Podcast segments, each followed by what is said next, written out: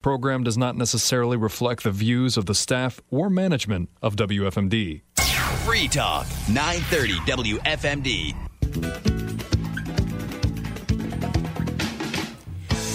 Welcome back to Success Happens. This is Jen, and I have with me now Dr. Mariella Roca, who is an impressive veteran of the Air Force, and she has a background in, wait for it, supply chain. Do we love her or what? So she's not only a veteran, but she's an expert in understanding these uh, the flow of supplies. And we're going to hear a little bit about her story. Um, and so you're running for Maryland's sixth congressional district. Why did you decide to run? Well, good morning, Jennifer. Good Thank morning. you for having me. Uh, you're an amazing person. Your family is very well loved here in the Frederick community, so thank you for having me. And, you know, I decided to run for Congress because just like many Americans and people here in Maryland, as a mom of two kids that go to Frederick County Public Schools and a middle class person that I'm a single mom as well, I'm just I need to do something about this. The way this country is going and headed, I am very scared for my kids. Um, uh, the American people deserve better, and I've public service is what I've done my entire adult life. I joined the Air Force when I was 20.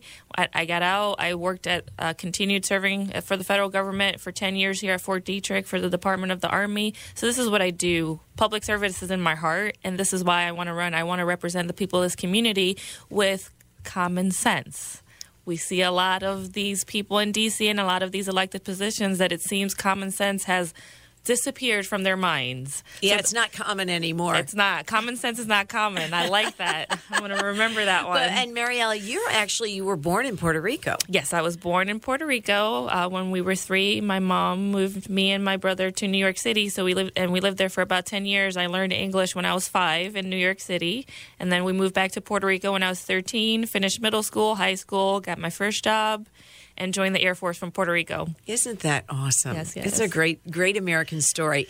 So, tell me a little bit about your background in supply chain because when we look at where we are today, and I think about, you know, and I frankly, I have to say, I did did predict this whole inflation thing and everything coming at us.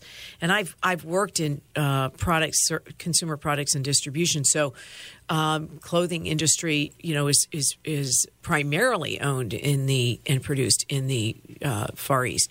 But when you look at what's going on, and your background is in medical supply chain, Yes. what do you think was the source of where do we go off the rails on supply chain?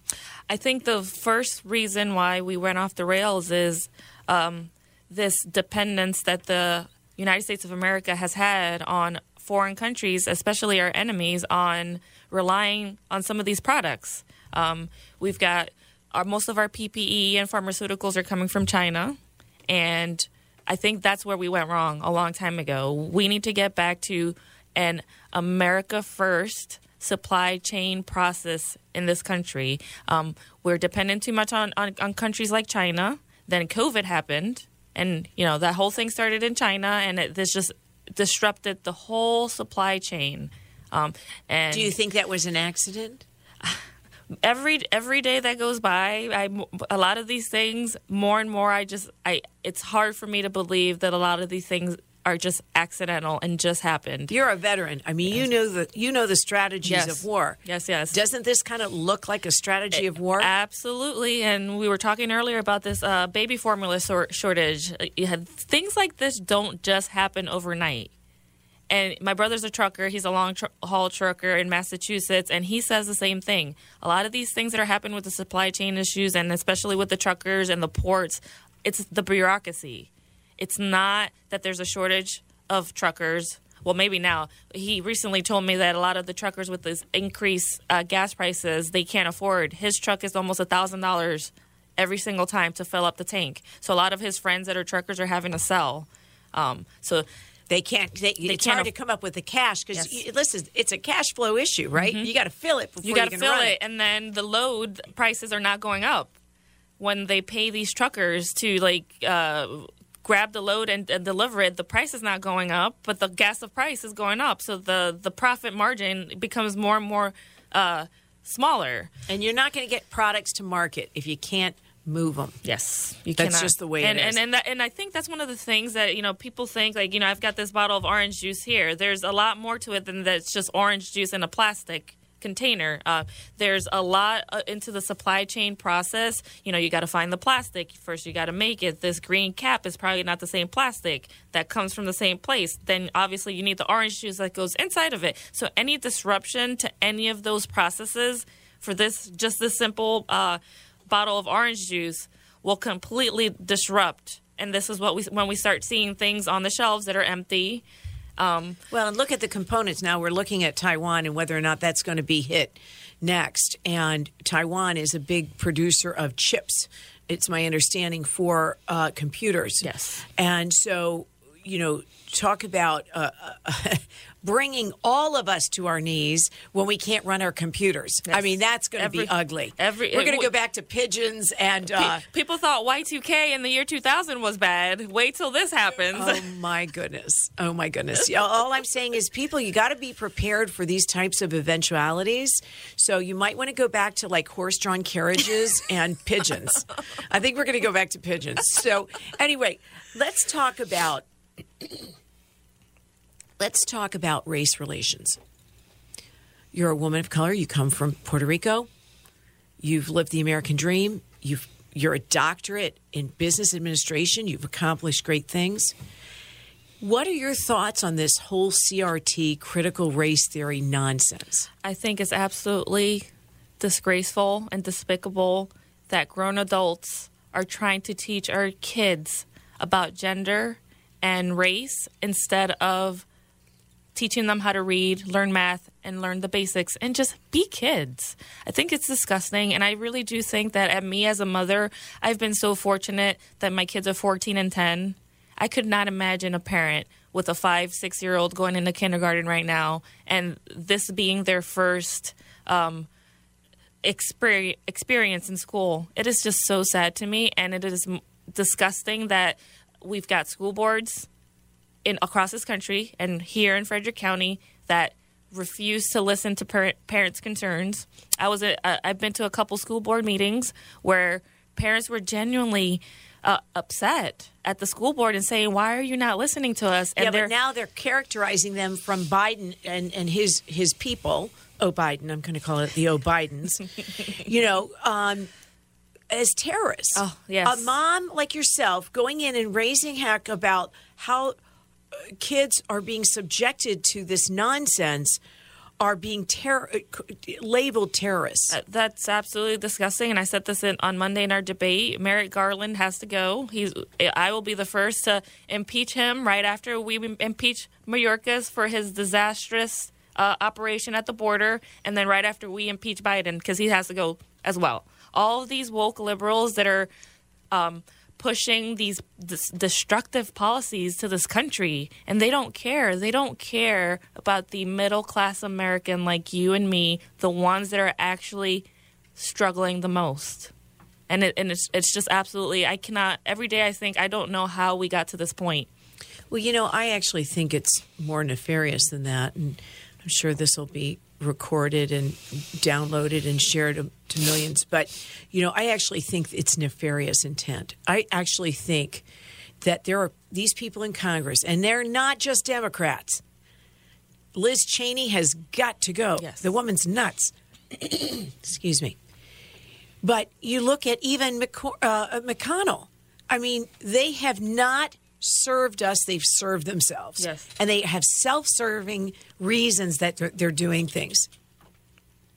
But seeing military like you run for office is inspiring because you people have honor and integrity wrapped tight. Yes, and I, I, I uh, any veteran that you know, uh, us veterans, we raise our right hand. We swear to support and defend the Constitution. We raise our right hand and are willing to die for this country. And that's what I did when I joined the Air Force. That's what I did when I went to Afghanistan in 2007. When I was in Afghanistan, I worked at the Bagram detainee prison. I don't know, uh, many uh, listeners have heard when the disastrous Afghan withdrawal, they let all those bad guys out. They just let them free. And I was there. I looked at these terrorists in the eye every single day. And we need more people like me that are willing to fight and are battle tested and battle ready to take the fight to these people in DC because I really genuinely think this is the enemy. This is this is the devil working through these people and we have to stand up. We cannot let our, our we our faith and our, our we've got to do something. So, what are your thoughts? And I'm going to leave this with you, and then we'll come back after the break. What are your thoughts about the? Uh, it wasn't a debacle. Let's again. Everything is done strategically. Yes. There are no accidents. What happened in Afghanistan last August was not an oops. No, it was not. It was intentional. It was a, a, a, a distribution of 85 billion, Billion. dollars of equipment, some of which was was classified high tech technology. They gave it away. That was not an oops. You're listening to Success Happens on Free Talk 930. We'll be right back. Welcome back to Success Happens. This is Jen, and I have with me today Dr. Mariella Roca, and she is uh, she is running for Maryland's sixth congressional district. Now, tell us about that district. It's gotten changed. It was in the high courts, Yes. because of the gerrymandering, which was ridiculous. It was like a, a bad work of art. and so, uh, can you tell us now what does the district look like? What did you gain? What did you lose? And who do you now have the opportunity to represent? Yes. So uh, right now, the sixth congressional district still goes out west to Garrett County, Allegany County, Washington County. The differences come in that before Frederick County, only the city and the lower part, the Brunswick Jefferson area, was in um, was not in eight. Now all of Frederick County is in congressional district six. So people that live up north in uh, Myersville, Emmitsburg, in those areas, your congressman used to be Jamie Raskin, but now your new congressman is David Trone. Um, and we also lost Carroll County. So Carroll County, I think it's divided into districts two or three, and then um, we've also in, the, in congressional district six have the top part of Montgomery County. So it's a very big district, um, and but the, what does help us now is the way that they redrew the maps, they're a lot fairer. Before it was very gerrymandered for the last 10 years. The Democrats uh, drew the maps to their favor. If you looked at the maps before, there's some areas, especially in Congressional District 3, it looked like a bad, like you said, work of art. Uh, we all we joke that some of the lines look like a little pterodactyl and a little dinosaur. It was just very terrible. Uh, so last month uh, it went to courts, and last month we were able to get fairer maps. It was signed into law by uh, the governor, and they're still a little bit gerrymandered, but they're a lot better than what the Democrats were trying to push through. So So, one of the challenges in that district, obviously, is the uh, Montgomery County. Uh, but given that you are uh, from Puerto Rico, you're going to identify with a lot of the ethnic groups down there who want to be represented. How, what do you want to say to them? so yes, uh, that is correct in Montgomery County area. Because they have a choice. They're, they could choose a Democrat. See, see, here's the problem. I think, I think that uh, many of the uh, the black community, the Latino community, the Asian community, and, and others, they they really like conservative values. Yes. They're family oriented. They're faithful. I mean, that if I were to like br- paint it in a very broad brush stroke. So I, I'm always surprised that they're so resistant to the Republican messaging and platform. But I think it's maybe because they haven't had somebody that, that can Yes, reach into yes, that yes. community and really identify Yes, with them. and- So go ahead. So um, that's one of the things when I started running for Congress last year, and I started meeting so many people, especially down in Montgomery County, and a lot of Hispanic and Latino individuals um, came up to me and said, "Wow, thank you so much for running. You speak Spanish. We can understand you. We can ask you questions, and we've never had that before. Maryland has never had a representative in Congress of Hispanic American descent Wow. in the Senate or the House." So when we get through, and oh, by the way, they're mostly Democrats, so that says something right there. The Democrats haven't gotten it done Yes, for you guys either, either. The Democrats haven't done it either. So th- we've got a great opportunity here to get someone that's going to be able to not to one have those conservative values. I am a conservative Republican veteran. I stand for what I believe in. I, I the Constitution is the law of the land, but also, you know, David Trone is the de- Democrat in CD6, and he is a multimillionaire uh, owner of Total Wine. He's going to dump a lot of money into this race. And what we're going to need to do to win this race, in addition to having a lot of money, is to we're going to have to bring over some of the Democrats and the moderates that are in the middle. And I'm the only candidate in, on the ballot that I believe is going to be able to do that. We, we've got to flip some of these families and individuals that are just not happy with the Democrat Party. And the, well, and, and, and this used to be a district with Roscoe Bartlett. Yes. So we have a history that we can draw upon. Yes. We just need to widen our net and reach, like you're saying. So, what's your website? Where can people find you? So, my website is rocaforcongress.com, R O C A for F O R Congress.com. Okay. So, everybody listen 10 15 $20 or 2000 whatever you can give give to Mariella to help her be competitive in this race. Yes. And the other thing that I want to say, whether it's you or it's the other candidates, find out who you most identify with, you most appreciate their values, their beliefs, their their their character, their capacity to get get stuff done, GSD, and um, volunteer.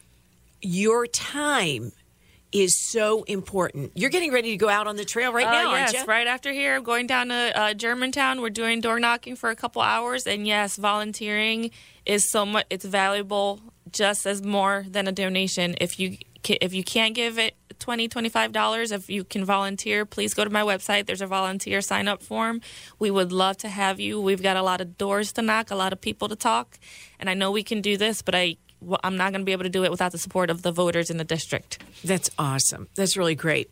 So to wrap up, just to kind of one of the things you currently work for the VA. Yes, I am a federal contractor now for the Department of Veterans Affairs doing medical logistics, medical supply, more on the software development, but still, you know, in the medical uh, logistics supply arena.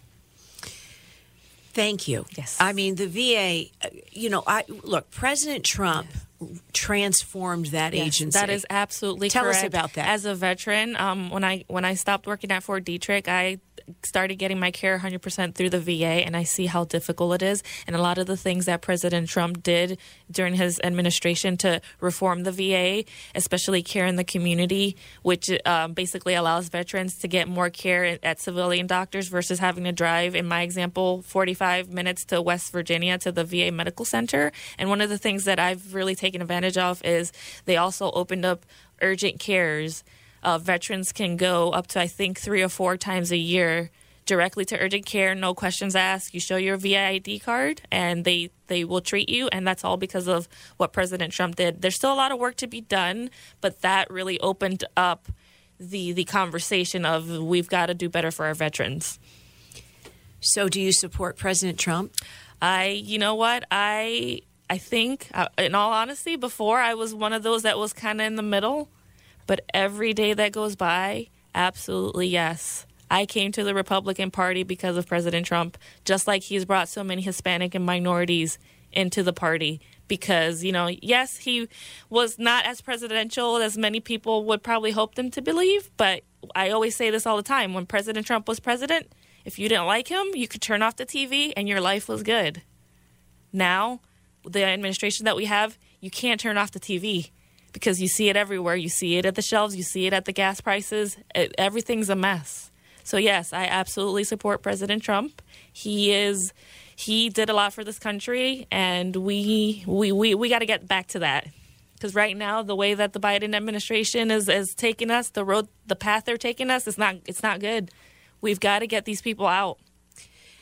Amen. And I, you know, where I sit, and I'll keep saying it, and I want all the listeners to really look into the candidates. And we need America First yes. candidates. We cannot have candidates who think anything other than America First. Yes, absolutely not.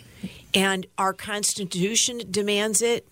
Our our faith demands it. We have a time right now like no other where we must attend to our own house and our own housekeeping. And this idea of being a police force for the world, you know, it's not our job.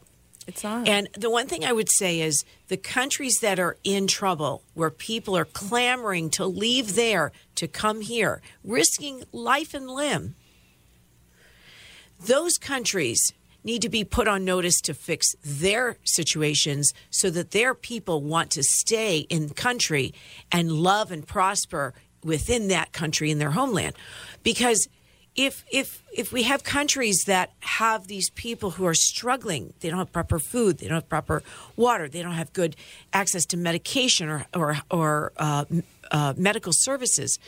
If they are a Venezuela, what needs to happen is they need to fix that country. Mm-hmm because that's in service of their own people. Just like we need to be fixing our country in service of ours. Our country, yep. And I said this also on Monday. You know, it's not that we don't want to help these countries. It, it is our job and our, our, our, moral to help people in other countries with humanitarian. But this whole thing with Ukraine, we all of a sudden found $53 billion overnight to send to Ukraine, but we couldn't find $4 billion to give President Trump to build the wall, which, oh, by the way, would have saved so many American lives in this country, stopping the deadly flow of fentanyl and criminal cartel gangs coming here. So it's the, it's the hypocrisy of all of this that really is what gets to me. That, well, thank you for running. Thank you. It is it is a blood sport. It is. It definitely is. but is. I know you've got. Hey, the, I know you've got it in you to uh, do this. A minority female in the military going all the way to Afghanistan. If I could do that, I could do this. I love it. I love it. Listen, everybody, you've been listening to Success Happens. Dr. Mariella Roca. We had Michael Peroutka on earlier for Attorney General. Make sure you get out and vote, and that you look, you listen, you record. You need to be paying attention to this election, everybody around us, and involve your family and friends in, in ri- living room chats. Invite Mariella into your home to chat with people. These, this is the kind of engagement we all deserve. God bless you, everybody. Have a great week. See you next Saturday morning, 9 a.m. on Free Talk 930 WFMD.